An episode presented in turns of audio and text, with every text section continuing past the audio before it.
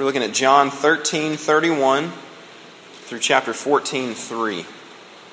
And because of what we've already covered in previous weeks, we're going to be mainly focusing on 14 1 through 3. But let's give our attention to God's Word. It says, When he, and that's Judas, by the way, Judas Iscariot, when he had gone out, Jesus said, Now is the Son of Man glorified, and God is glorified in him. If God is glorified in him, God will also glorify him in himself, and glorify him at once. Little children, yet a little while I am with you. You will seek me, and just as I said to the Jews, so now I also say to you, Where I am going, you cannot come. A new commandment I give to you, that you love one another. Just as I have loved you, you also are to love one another. By this, all people will, all people will know that you are my disciples if you have love for one another. Simon Peter said to him, Lord, where are you going? Jesus answered him, Where I am going, you cannot follow me now, but you will follow afterward. Peter said to him, Lord, why can I not follow you now? I will lay down my life for you. Jesus answered, Will you lay down your life for me? Truly, truly, I say to you, the rooster will not crow till you have denied me three times. Let not your hearts be troubled. Believe in God. Believe also in me. In my Father's house are many rooms. If it were not so, would I have told you that I go to prepare a place for you? And if I go and prepare a place for you, I will come again and will take you to myself, that where I am, you may be also. The grass withers, flowers fade away, but the Word of God stands forever. Let's pray before we consider it further tonight. Heavenly Father, you, you say that the grass withers and the flowers fade away, and that we are, mankind is like the grass and the flowers that fade away, but your word stands forever. So, Father, we need you to be here with us by your Holy Spirit to teach these words to us, to illuminate these words. So, God, we pray that you would open our hearts so that we might believe, open our eyes that we might see, and our ears that we might hear.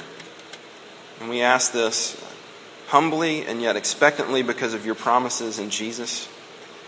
And we, we ask it in Jesus' name. Amen. Okay, so a good friend of mine was telling me uh, not all that long ago about his daughter who is about, his firstborn daughter, she's about five years old, and she worries about everything. She's just a big time worrier. Doesn't matter what it is, we're actually going to bring her back up in a, in a few weeks later in the semester. Uh, doesn't matter what it is, she's going to worry about it. Uh, when she grasped the concept of cars need gas to run every time they get in the car, do we have enough gas? Are we going to be okay? Do we have enough gas? Do you need to stop and get gas, mom, dad? She worries about everything. And so you can imagine the, when she sat down for the first time to watch The Wizard of Oz, uh, when she begins to realize that the tension in the story is that this little girl gets separated from her home, her parents, she's in this strange world, and it doesn't look like she's going to be able to get back. That she is just about to come unglued.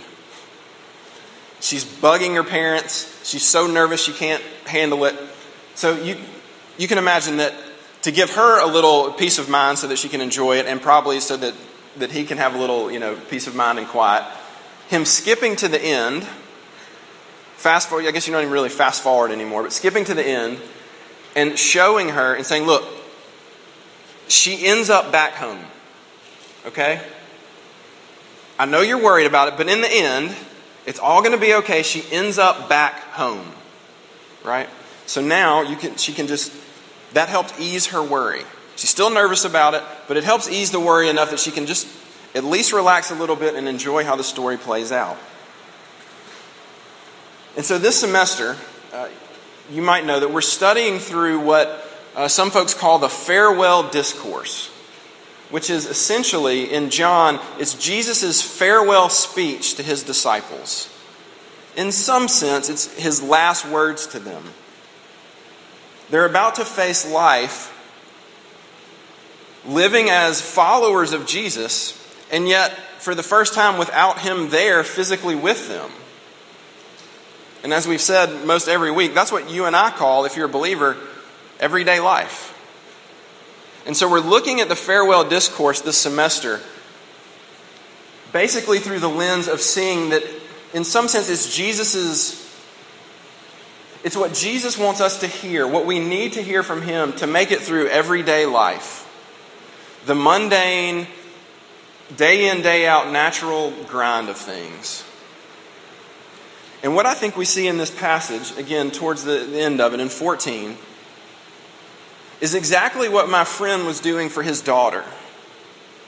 Right? Uh, Jesus has told his disciples some really troubling things. Earlier in the passage, and in this passage that we read, he's told these people that have followed him for, you know, three years or so, that he's going to leave them, that he's going to be killed, that one of them is going to sell him out. And he's just told Peter, who said that he would lay down his life for him, Actually, you're going to deny me three times. So you can imagine now that these disciples are, there's a swirl of emotions. They're confused.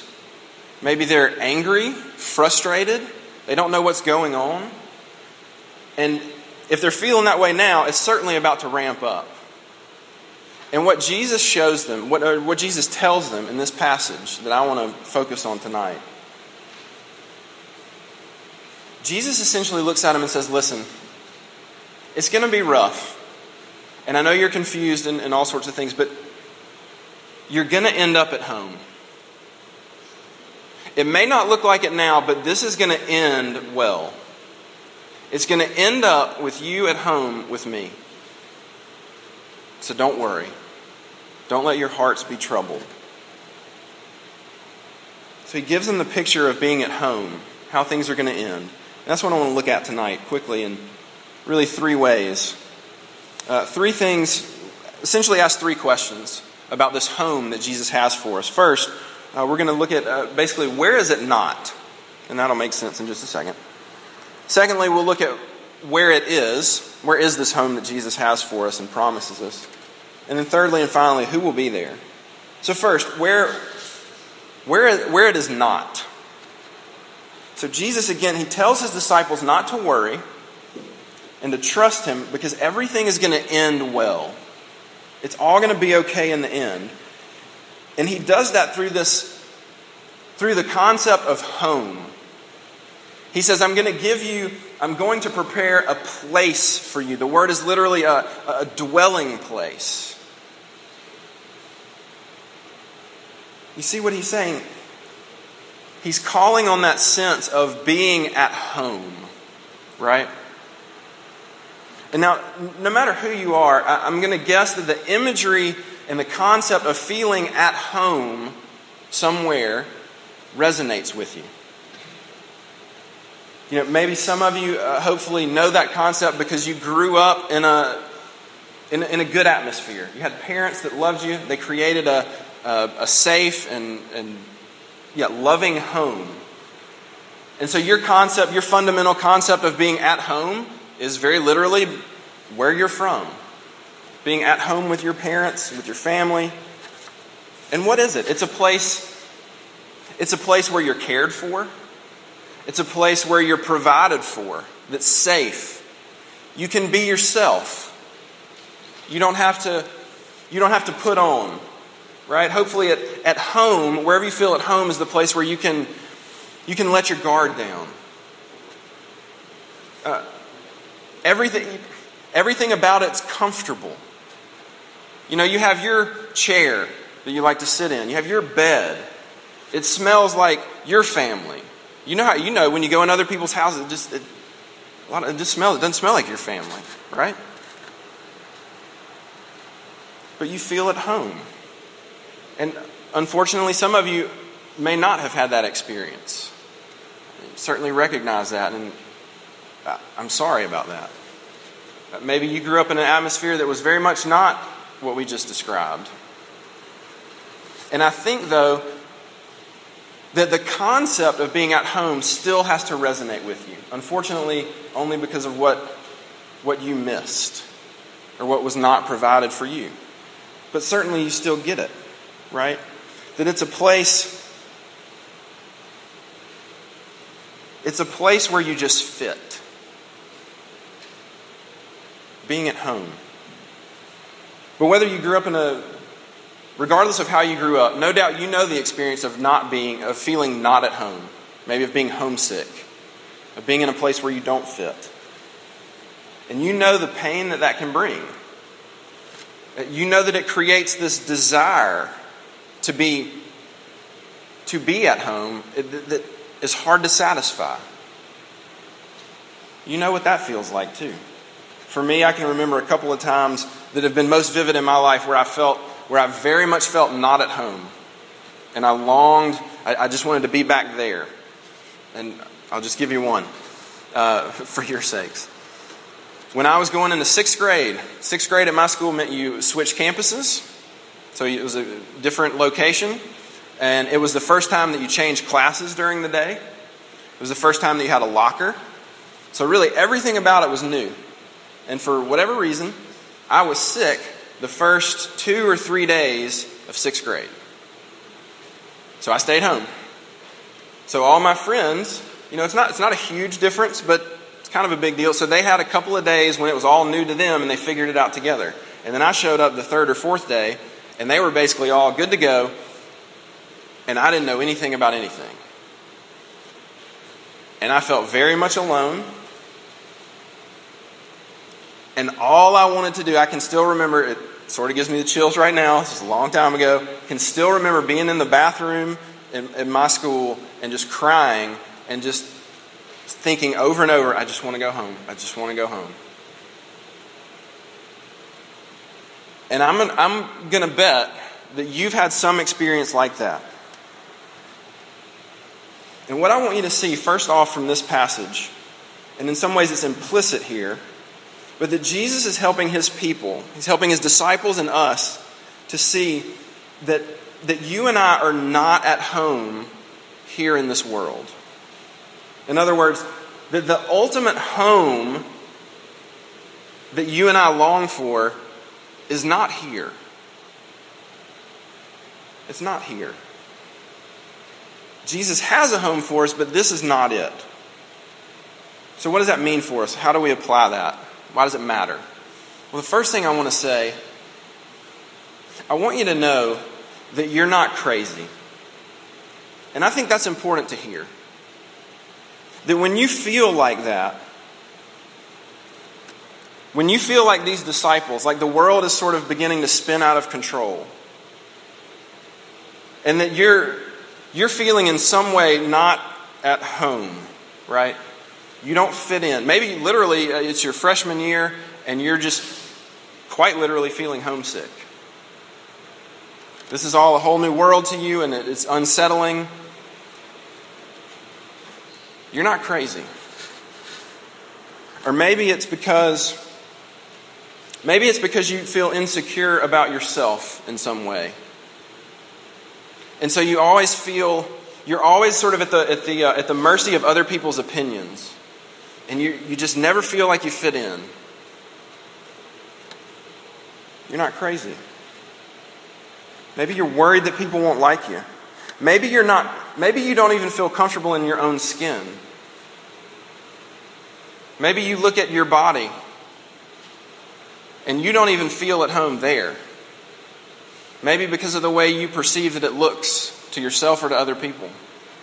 Maybe because of the physical pain that your body experiences. And you just don't feel comfortable. Maybe you feel like nobody understands you. Maybe you're just looking around at everybody else who seems to be hitting on all cylinders. You're at Baylor, there's a lot to do, it's academically rigorous, and everybody else seems to be at least keeping their head above water, and you're not. You're not living up to your potential and you think, maybe I'm the only one. Maybe I'm crazy. And I want you to see that, this is not our home. C.S. Lewis, in his book Mere Christianity, says this The Christian says, quote, Creatures are not born with desires unless satisfaction for those desires exists. A baby feels hunger. Well, there's such a thing as food. A duckling wants to swim. Well, there's such a thing as water. Men feel sexual desire. Well, there's such a thing as sex. If I find in myself a desire which no experience in this world can satisfy, the most probable explanation is that I was made for another world. And the second application that I want to make, and in some ways it's, it's the same thing, but it's this. I think to take a minute and recognize that we are not going to find, you are not going to find your ultimate sense of home here, has to be helpful to us to recognize the ways in which we try to do that, right? So, in other words, what it means is that the things that we look to to try to make ourselves feel at home and fit in and feel that sense of, of belonging, to ultimately satisfy us and satisfy our souls, are just not going to do it. They're good things, but so what do I mean? Things like your boyfriend or girlfriend, or the, or the potential of having a boyfriend or girlfriend, or your job, or your schoolwork, or sex or the money that you hope to make one day, or athletics, or your sense of humor, or whatever it is, that those things are necessarily going to come up short. They're not going to completely satisfy us. They're not going to give us, we're not going to ever feel fully at home because of those things. Although those things are good. And ironically, the more that we try to take those things and make them do that for us, they actually only lead us further away from home. Okay, so we've seen where it's not. The home that Jesus has for us is not here. So where where is it? Where is it? Because we do have a true home. And that's the, that's the highlight of this passage. And that's the good news for us. You know, what it's, a, it's an amazing thought. You hear what Jesus is saying that he's telling these people that, and telling us, that our longing for home one day is going to be satisfied. That it really is going to happen. It'll be a reality. He says that he's going to come and he's going to prepare it, prepare this place for us himself. And in the end, if you follow Jesus, you, you'll finally be at home. You'll finally get what we're looking for in that sense, ultimately. All right, so I came across a, uh, a blog as I was working on this. A blog that was on the Children's Organ Transplant Association's website. Okay? So if you're paying attention, you already know this is probably going to be fairly emotional illustration, right? The Children's Organ Transplant Association's website, right? I will cry through this. It'll be all right. We'll get through it.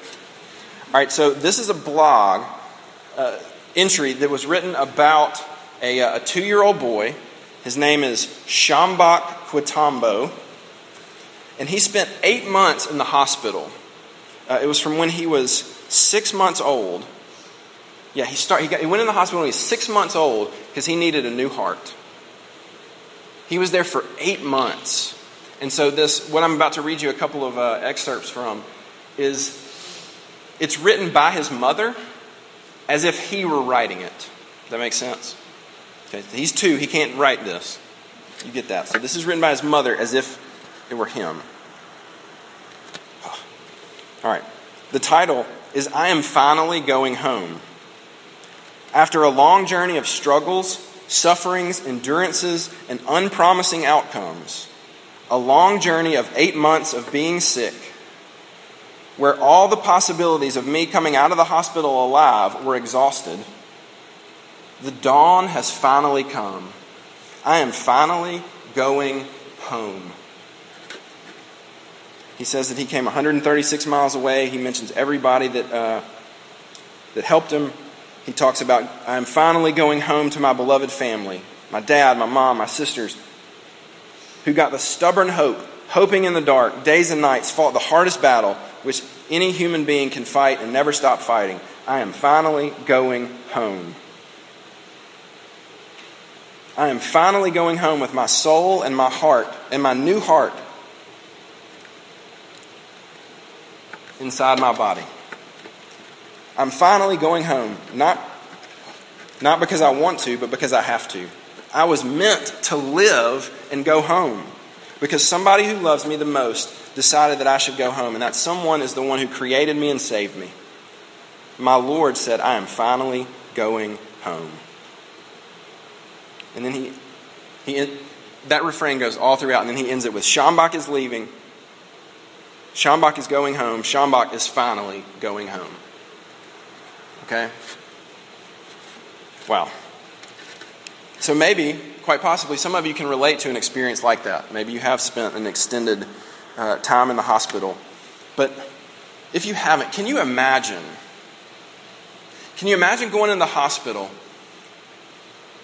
with your six month? None of y'all have six month old. None of y'all, I don't think, have kids. And this, so yeah.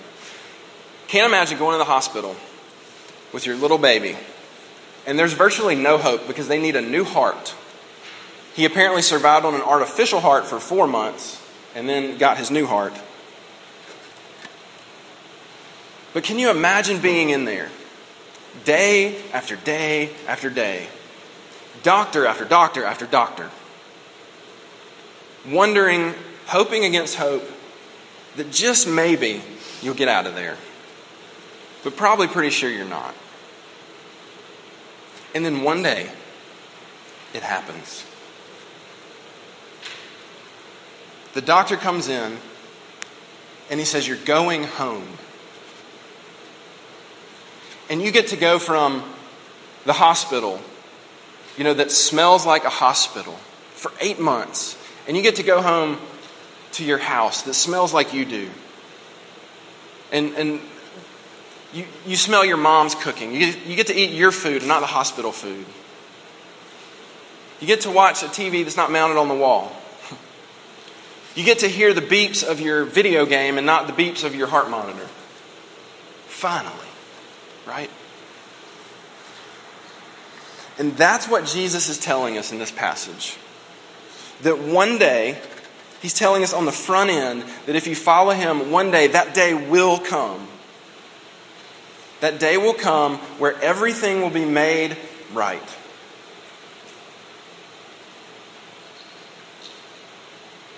Because Jesus is going to come back and he's going to take you there.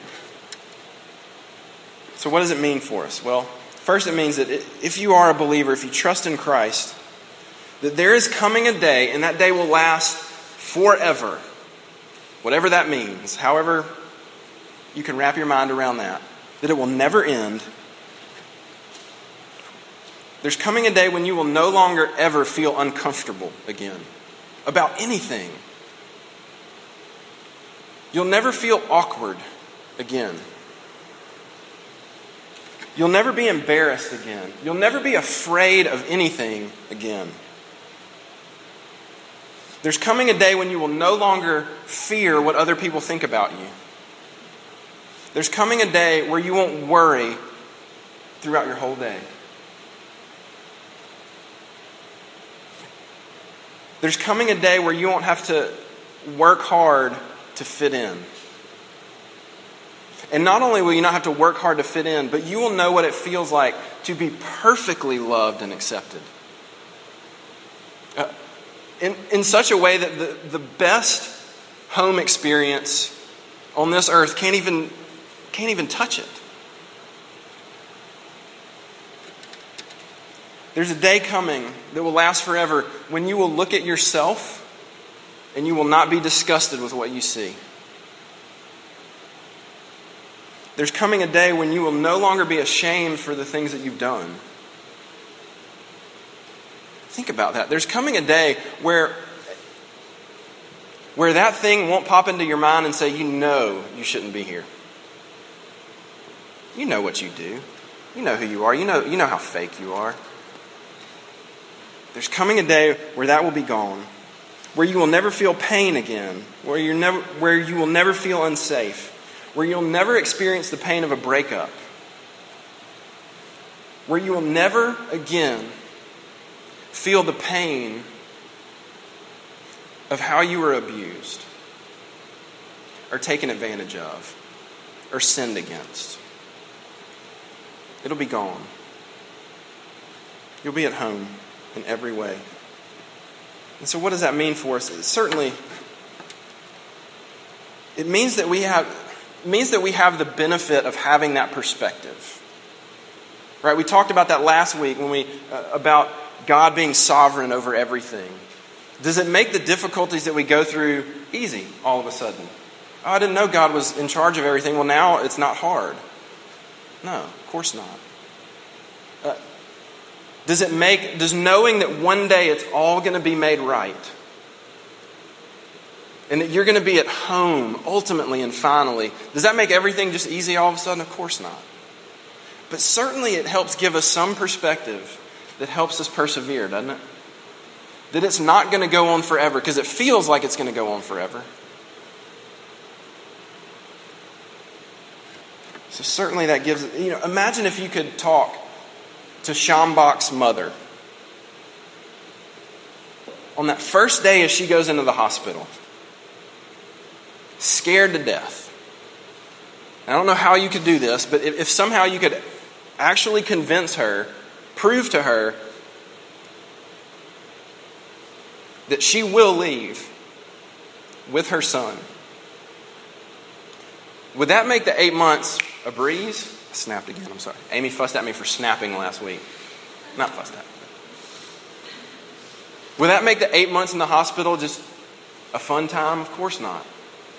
But wouldn't it help a lot to have that perspective that it's hard now, but there is coming a day when it's going to go away?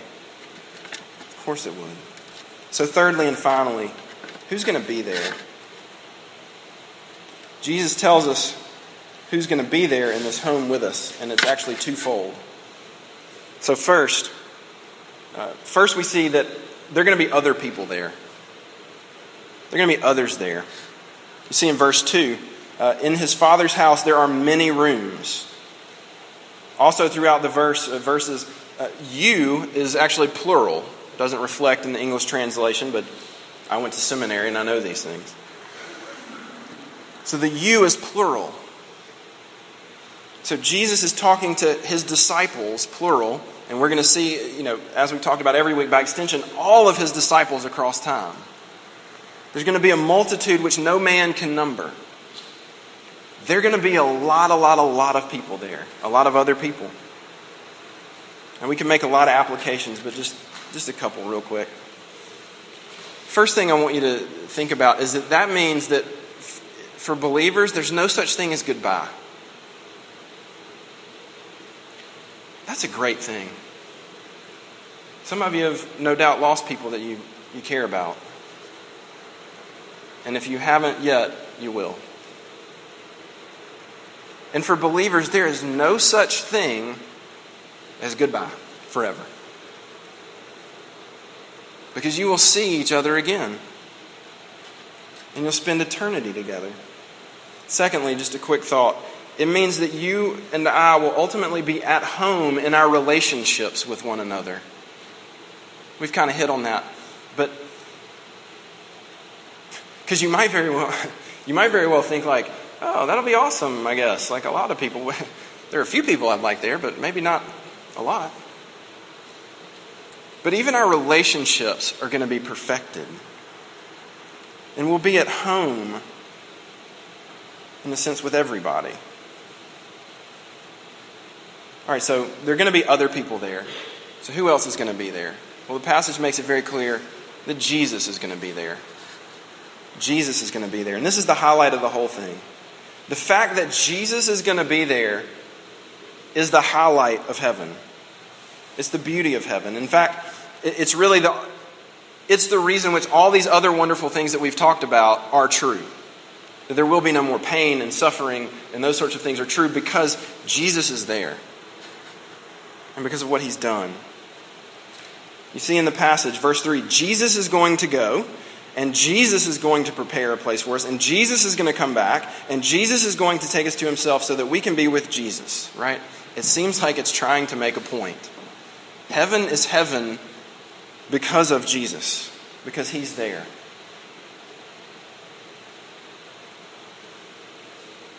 Uh, 11,004 Trailwood Drive. Probably doesn't mean much to you. Uh, it means a lot to me. That's my address. And uh, so that's my home. And I, we have only been there, what, a couple of months or so. And we actually, I, I really love our house. I love our home. I like a lot about it. You know, we've got, we've got more space than we've had before, so our kids can run around. We've got a good backyard. Uh, it's comfortable for us. You know, it stays the appropriate temperatures that I like, those sorts of things. But imagine with me, you're probably thinking about your home. Imagine if, if for some reason, Amy, my wife, and my three kids could not live there any longer. For whatever reason, they, they, they were forced to leave and I was forced to stay. How would I feel about 11,004 Trailwood Drive? It's all right. Right, but it goes, it, it all of a sudden becomes a place that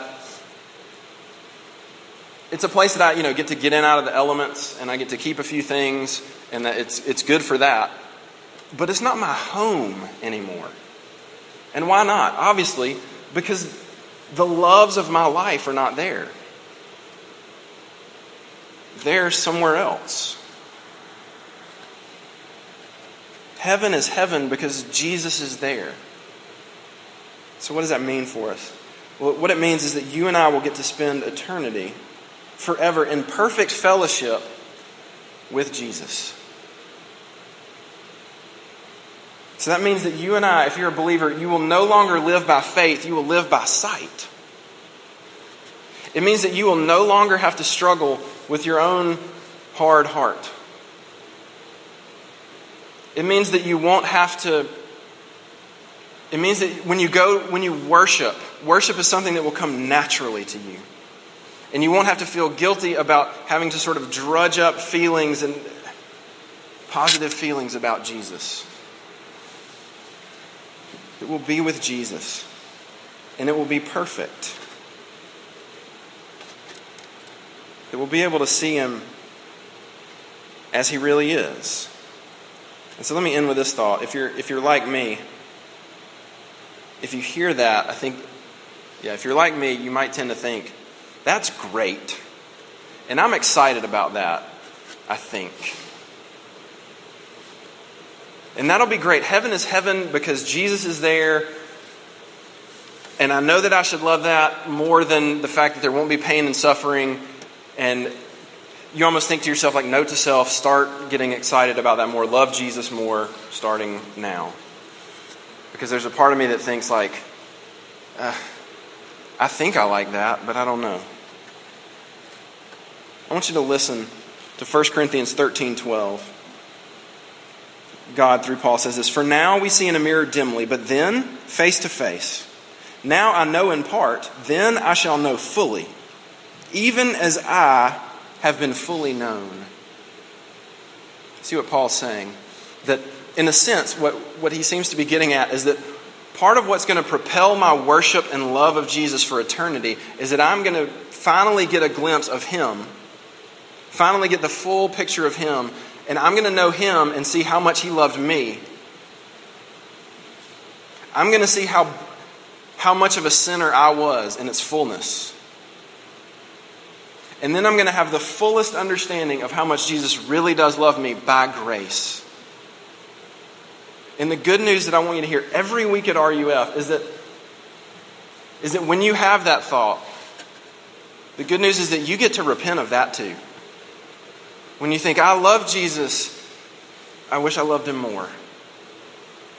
The good news is that it's not about necessarily how much you love Jesus, but that he loves you. It's not how tightly you hang on to Jesus in faith, but that he hangs on to you perfectly and that one day He will bring you to Himself and He will perfect it. He will do it. That's what we call, that's what the Bible calls grace. And that's what's offered to you tonight, offered to you all the time here at RUF. And I hope that you take it. Won't you? You're invited. Let's pray. Lord Jesus, uh, that that is true, we give you praise.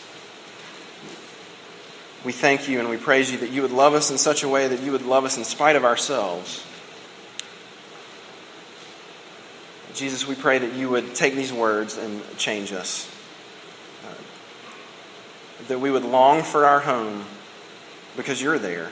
And even in the ways in which we don't, you forgive that too. Jesus, we pray this in your name. Amen.